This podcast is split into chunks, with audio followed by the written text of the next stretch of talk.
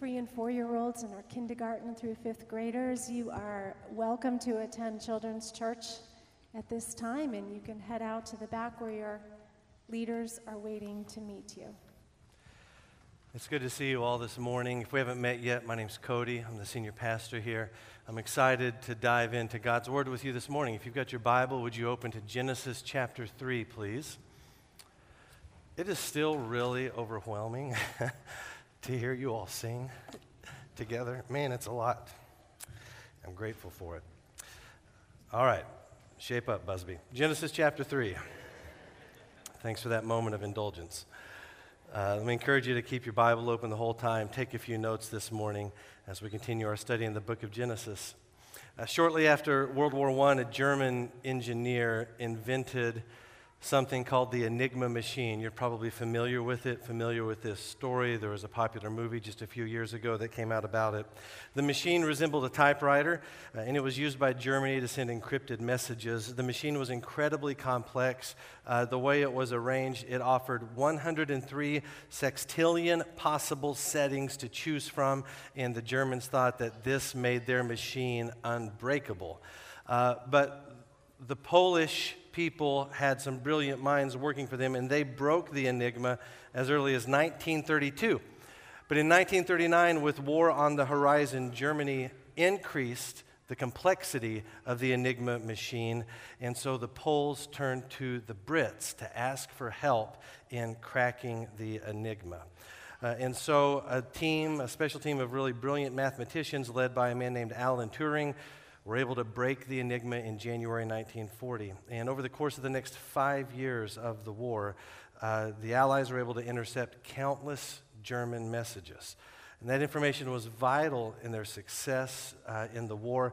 And although the war didn't end till 1945, it's believed that the breaking of the Enigma shortened the war by a number of years.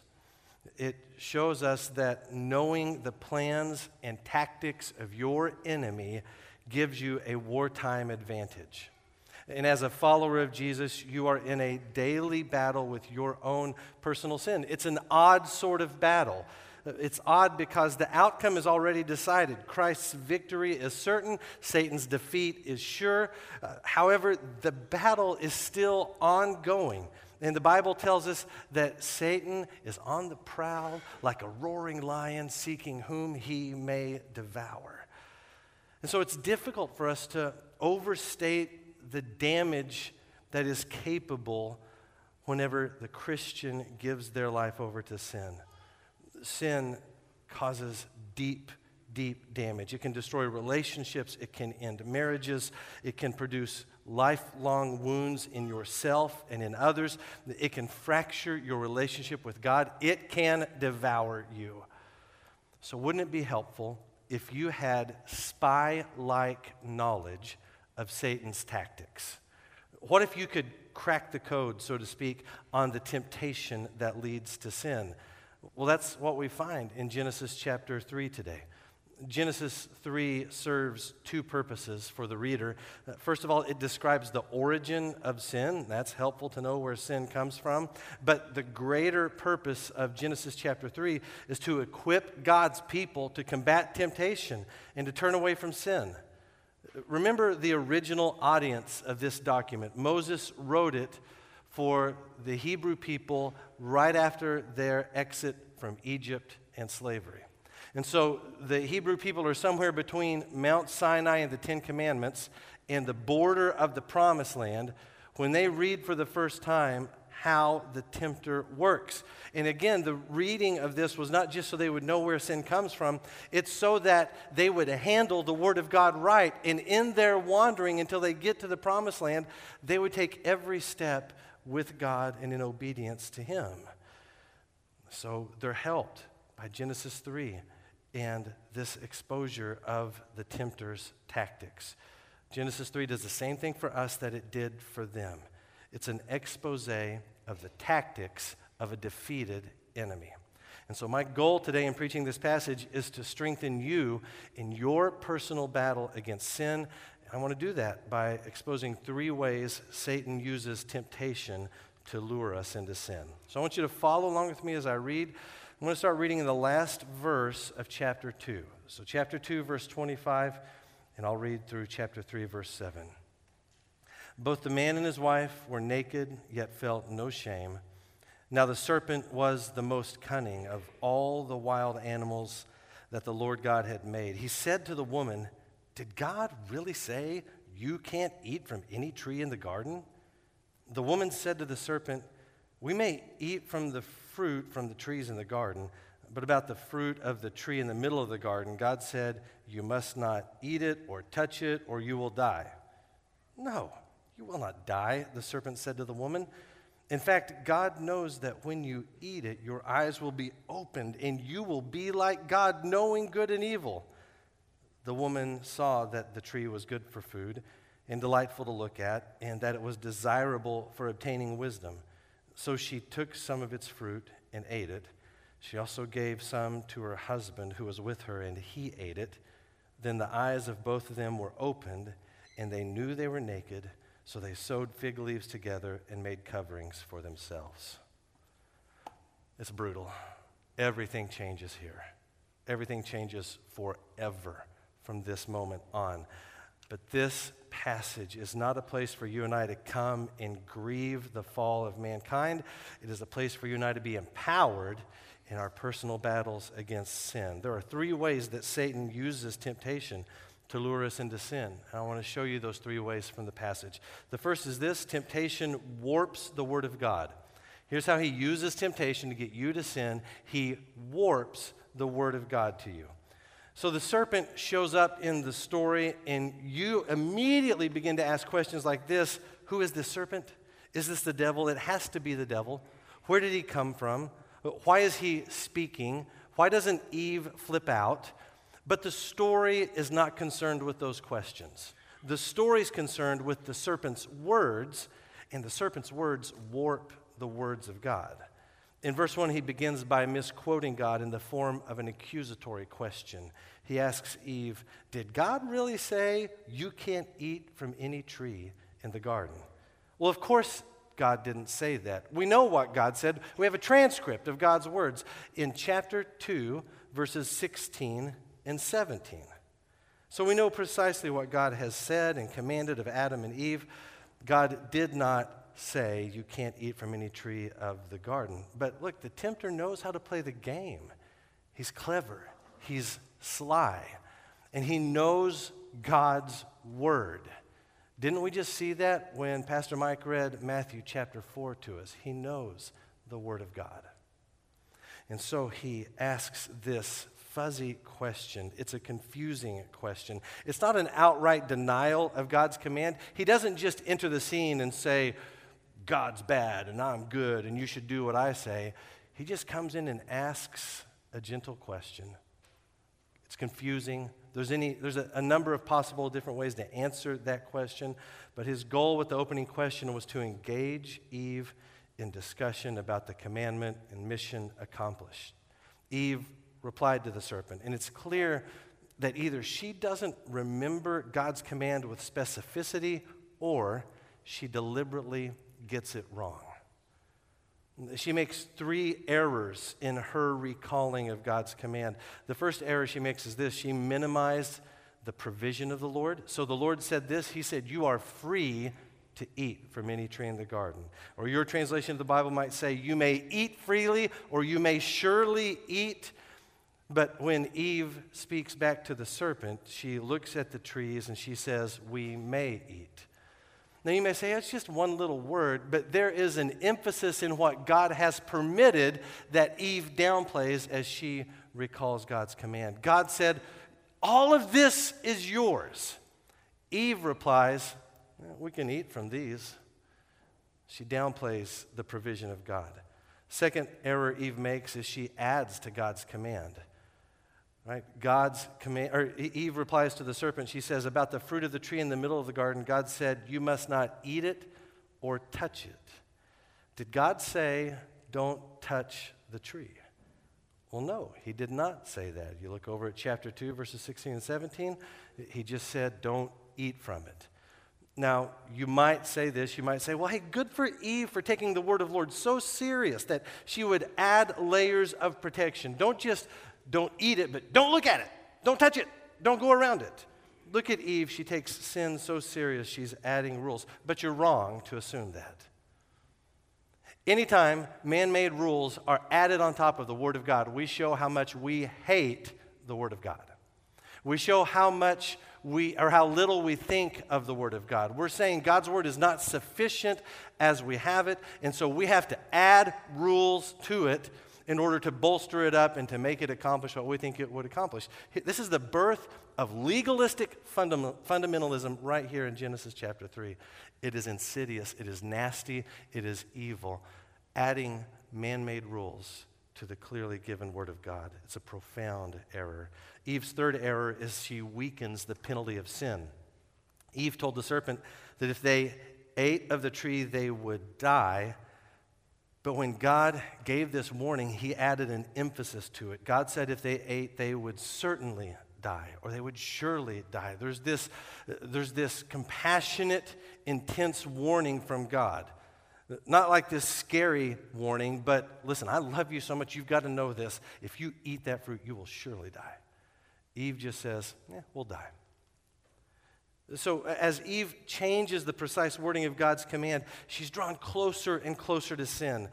And that's going to be true for us as well. We are often tempted to sin by warping God's word. And it may not be an outright denial of God's word, but it's a twisting of what God has said exactly. Let me give you an example. It's from Matthew chapter 5. Matthew chapter 5, Jesus tells us this: love your enemies and pray for those who persecute you. I've been in conversations with people, with other Christians, and just in sort of a lighthearted way. That's a joke, not a joke. They'll say, I do pray for my enemies. I pray for their destruction. That sort of thing. But is that what Jesus meant when he said pray? He doesn't care the content of your prayer as long as you're just praying? Is that it? So if you pray venom and evil and brimstone on your enemy, hey, at least you're praying, you check the box. Is that what? It's a warping of the Word of God. If I'm going to love my enemy, I'm going to pray for them in a way that's consistent with the gospel of Jesus Christ. But we warp the Word of God in order to justify our sinful attitudes. How do we get to the point where we will warp God's Word in this way? Here's how. We set it aside. We don't read. We don't listen. We don't hear the voice of Jesus, and therefore we entertain other voices. We give the real estate in our mind to the tempter. Our problem is not merely just ignorance of God's word. Our problem is our negligence of God's word, and it causes his voice to grow quieter and quieter so that we no longer follow him into the light and out of the darkness. Instead, we go where our appetites and our indulgences take us. We wade deeper and deeper into destruction, and we call it freedom. Ultimately, we come to the place where we see the voice of God as an offense to us rather than a rescue for us. We hate the voice that calls us out of darkness. We despise the voice that over and over speaks love. We silence the word, we warp the word, we despise the word, and we welcome our destroyer. It's one of Satan's favorite tactics, to cause us to doubt the word of God, to warp it in our minds. There's a second way Satan uses temptation to lead us into sin, and the second way is this: temptation questions the character of God.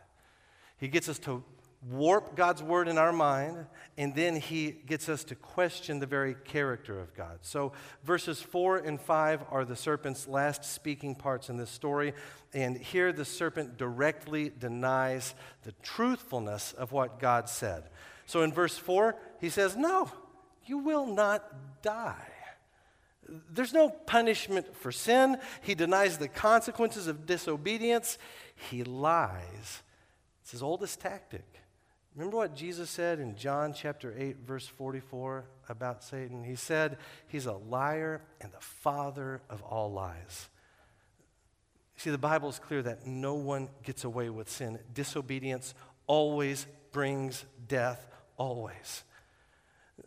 But the serpent not only denies the word of God, he also calls into question the integrity of God in order to justify Eve's sin and Adam's sin. Look in verse 5. He says, in fact, God knows that when you eat it, your eyes will be opened and you'll be like God, knowing good and evil. So here he says God's motivation in giving this law was not to bless and protect Adam and Eve, but rather he's motivated by jealousy and a desire to keep Adam and Eve from becoming all that they can be. If they were to eat this fruit, they will have certain knowledge they don't have at the moment. They will, in effect, become like God. According to the serpent, they will become gods. So he tempts Eve by convincing her that God's goodness is a charade and that he's not there to protect and love and bless them. He is there to hold them back. So the serpent paints God as petty, deceptive, untrustworthy, and Eve entertains this as a possibility. I mean, it's a sinister tactic, pure evil, to try and get you to question the goodness of God. And sometimes Satan does it in such a really unique and effective way. He will take the failures of the church at large to bolster this doubt in the minds of people who are far from God, who are hurting. So he will highlight the church's hypocrisies, infighting, judgmental attitudes, our fallenness, all as a reflection of God. He'll whisper in their ears, if that's what God's people are like, what must God be like? So we need to pause here and do a little bit of introspection. Is there a situation in your life this morning in which you are doubting the goodness of God? Is there some grief that has led to hurt? Is there some disappointment you're carrying, some sickness? Satan will always use your trials as a platform to accuse God. He hides in the shadows and he'll say things like, well, if God is good, why is this happening to you? Aren't you his child? Is this how a father treats a child?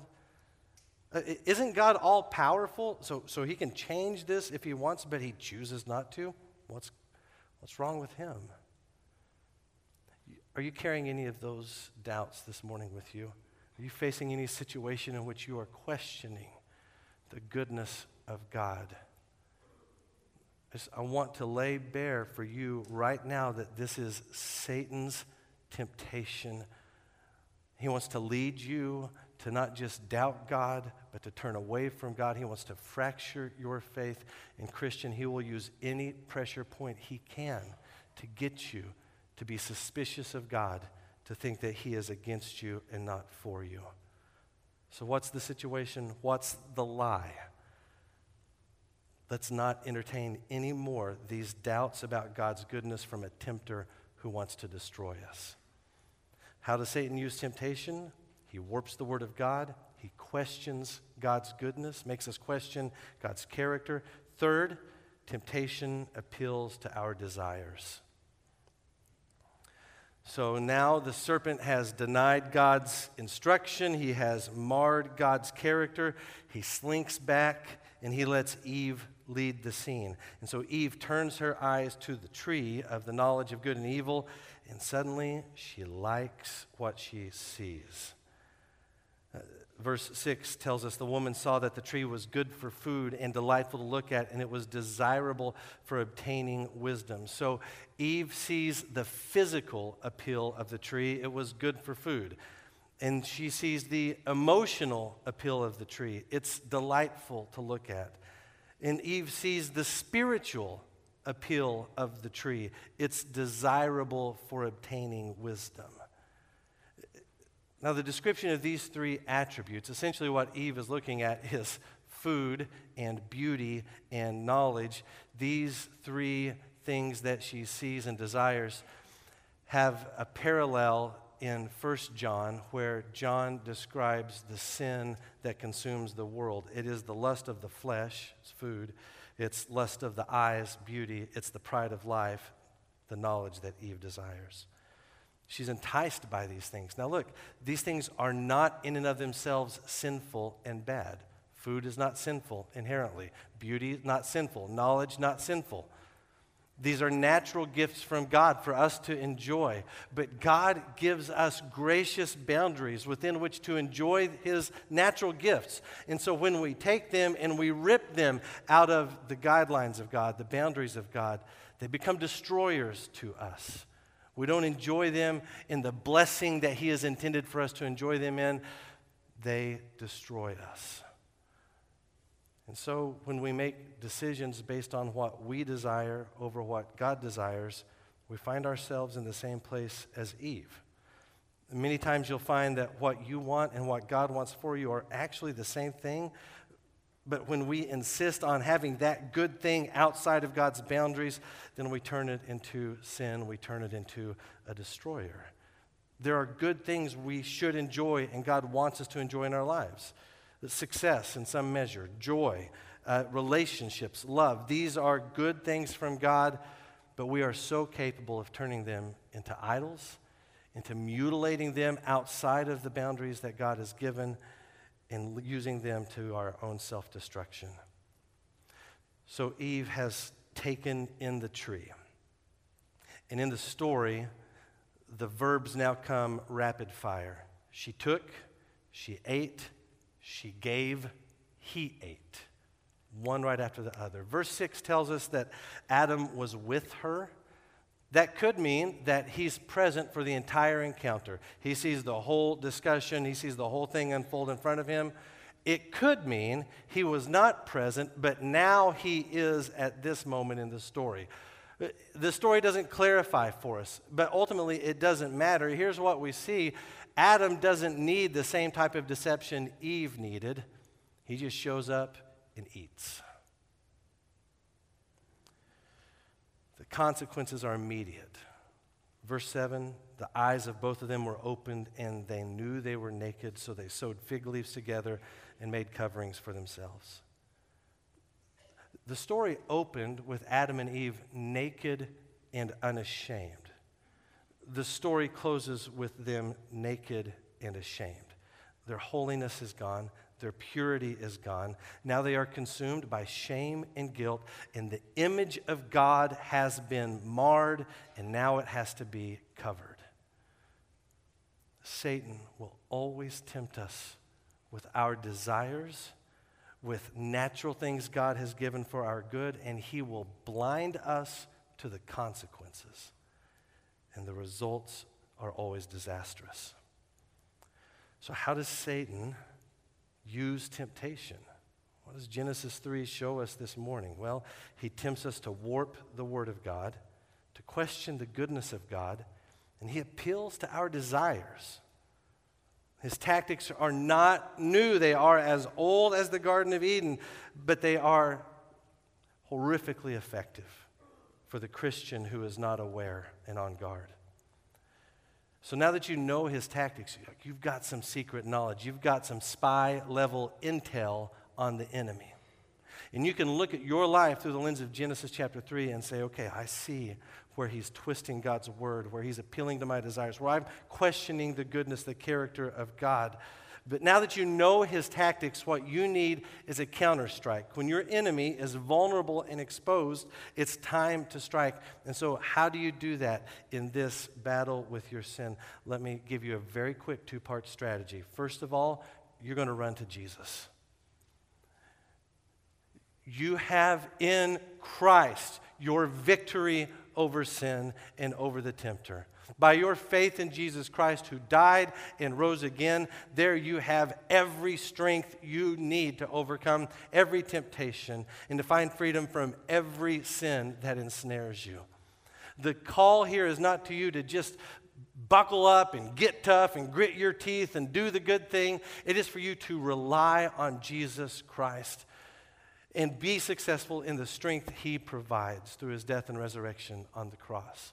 It's very possible that upon reading Genesis chapter 3, what you realize is not the sin that's on the horizon, but the sin that you are mired in even now. Adam and Eve had their eyes opened in this story. Maybe your eyes are opened this morning as well to sin that you're battling and you might be losing to. All the more reason to run to Jesus Christ. He is a gracious Savior. He loves you so much. You have been trying to hide it from him. You've pulled away. His voice has grown quiet. You need to hear the voice of Jesus calling you to him again so that he can once again forgive you. You come to him in confession and repentance, and he cleans you and restores you. And that's what today might be for you, is a fresh start once again and a new commitment to walk with Jesus as you battle your sin. Brothers and sisters, you got to run to Jesus this morning. When we see sin enter the scene and we recognize it in our own lives, Christ is our rescue. But the second part of this strategy is this. I want you to spin the temptation. We're going to run to Jesus, and then as we engage with our personal sin, we're going to spin the temptation. Here's what I mean. I want you to notice that the things Satan attacks in temptation are the very ways you battle sin in your life. He wants you to warp the Word of God, and so instead you're going to spin the temptation. You're going to keep the Word of God. You're going to hear the voice of Jesus. Psalm 119, verse 105 says, "Your word is a lamp for my feet, a light to my path." So you're going to get the Word of God in you. Do you want to battle sin in your life successfully? Brothers, read the Word daily. Sisters, get the Bible in you. Consume it like you breathe. Put it in you in any possible way, by hearing it, by reading it, by meditating on it, by praying it, by memorizing it. Get the Word of God in you. Again, didn't we see Jesus use the Word of God in Matthew chapter 4 just a few moments ago as he battles the tempter, as he turns him away? Every time Satan tempted, Jesus responded with Scripture. Get the Word of God in you. Keep it in you. Satan questions God's goodness, so you're going to trust God's goodness. When the accuser begins to speak lies about your God, you can speak to him. 1 John 3:16. Look, this is how I know he loves me. He laid down his life for me. No greater love is there than this right here. He gave his life for me.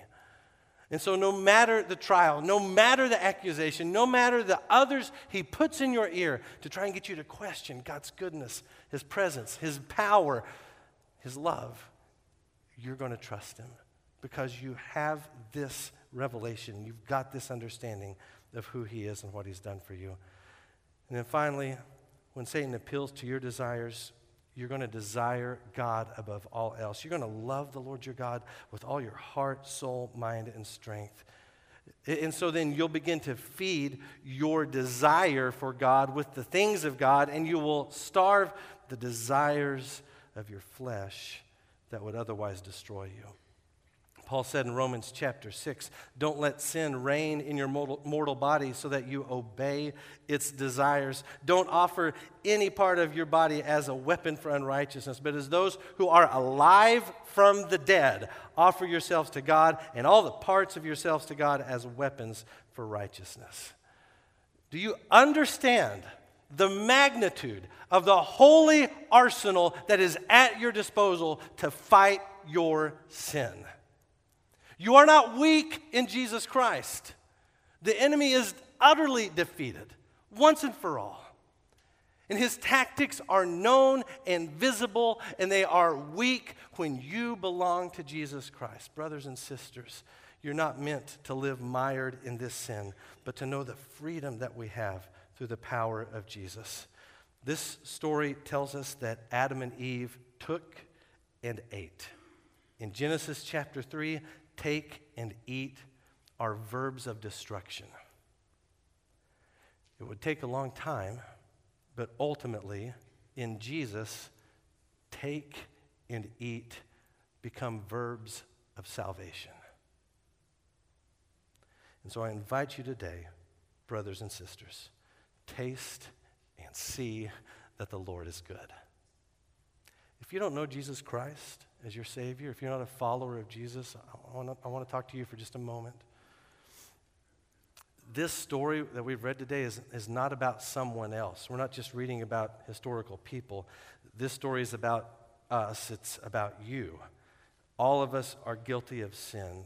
we try our best to downplay it by comparing ourselves to someone worse than us, or we might plead our good intentions, or we might claim our goodness according to the way our culture defines goodness today. But it's no use. The Bible tells us that we're all dead in our sin. Everything you thought was an argument in your favor actually solidifies your guilt before God. That's really bad news. But there's good news, and the good news is this. There's an answer for your sin and your guilt and your shame. That answer is in Jesus Christ. He is God in the flesh. He's fully God, fully man. That's why he's the big deal. And he is the perfect sacrifice that God the Father provides to pay for your sin. You might remember earlier in the sermon, I mentioned that disobedience towards God is always punishable by death, always. This is how that disobedience is paid for. Jesus died on the cross in your place for your sin. He's the perfect, sinless Son of God, but on the cross, he takes the full wrath of God for every ounce of disobedience we've committed against him. So he died in your place, and 3 days later, he rose from the dead. And his promise to you is that if you will turn from your sin, turn from your self-righteousness, and you will trust in him, he will save you, he'll forgive you, he removes your guilt and shame in full.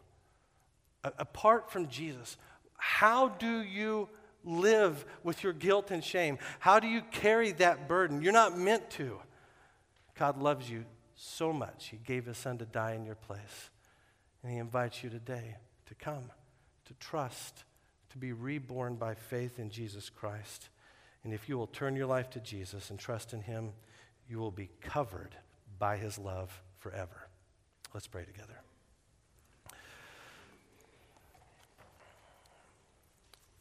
Father, this passage is a place where we could come to grieve and to lament and to be sad about the way things are. That's indeed proper. But God, help us to see Genesis 3 through the lens of the death and resurrection of Jesus Christ, and to see what power there is for your children who walk with you and trust in you. God, I pray for my brothers and sisters in here today who are battling sin, for those who are losing that battle. We're so good at playing the part in our secret lives. We're just racked with darkness and death and sin, but we can still come and sing the song and shake hands and smile and go to a business meeting, do all those things that we do. But God, you know our hearts, and I'm grateful for that. And so God, I pray this morning that you would bring conviction that would lead us away from sin, that we would run to you for times of refreshing. Lord God, don't let any lie keep us from confession and repentance that brings freedom from sin. And for those mired especially in habitual sin, in ongoing sin, God, give them strength and hope again as they lean on Jesus Christ. And Father, for our friends in here that don't know you as their Savior, I pray today that they would come alive by hope in Jesus Christ. Thank you for the love you have shown to us through giving your Son to die for our sins. Thank you for the love that holds us and carries us. Thank you that every sin is forgiven at the cross. So God, bring them to you today. Open their eyes. Let them believe and have new life. It's in Jesus' name we pray. Amen.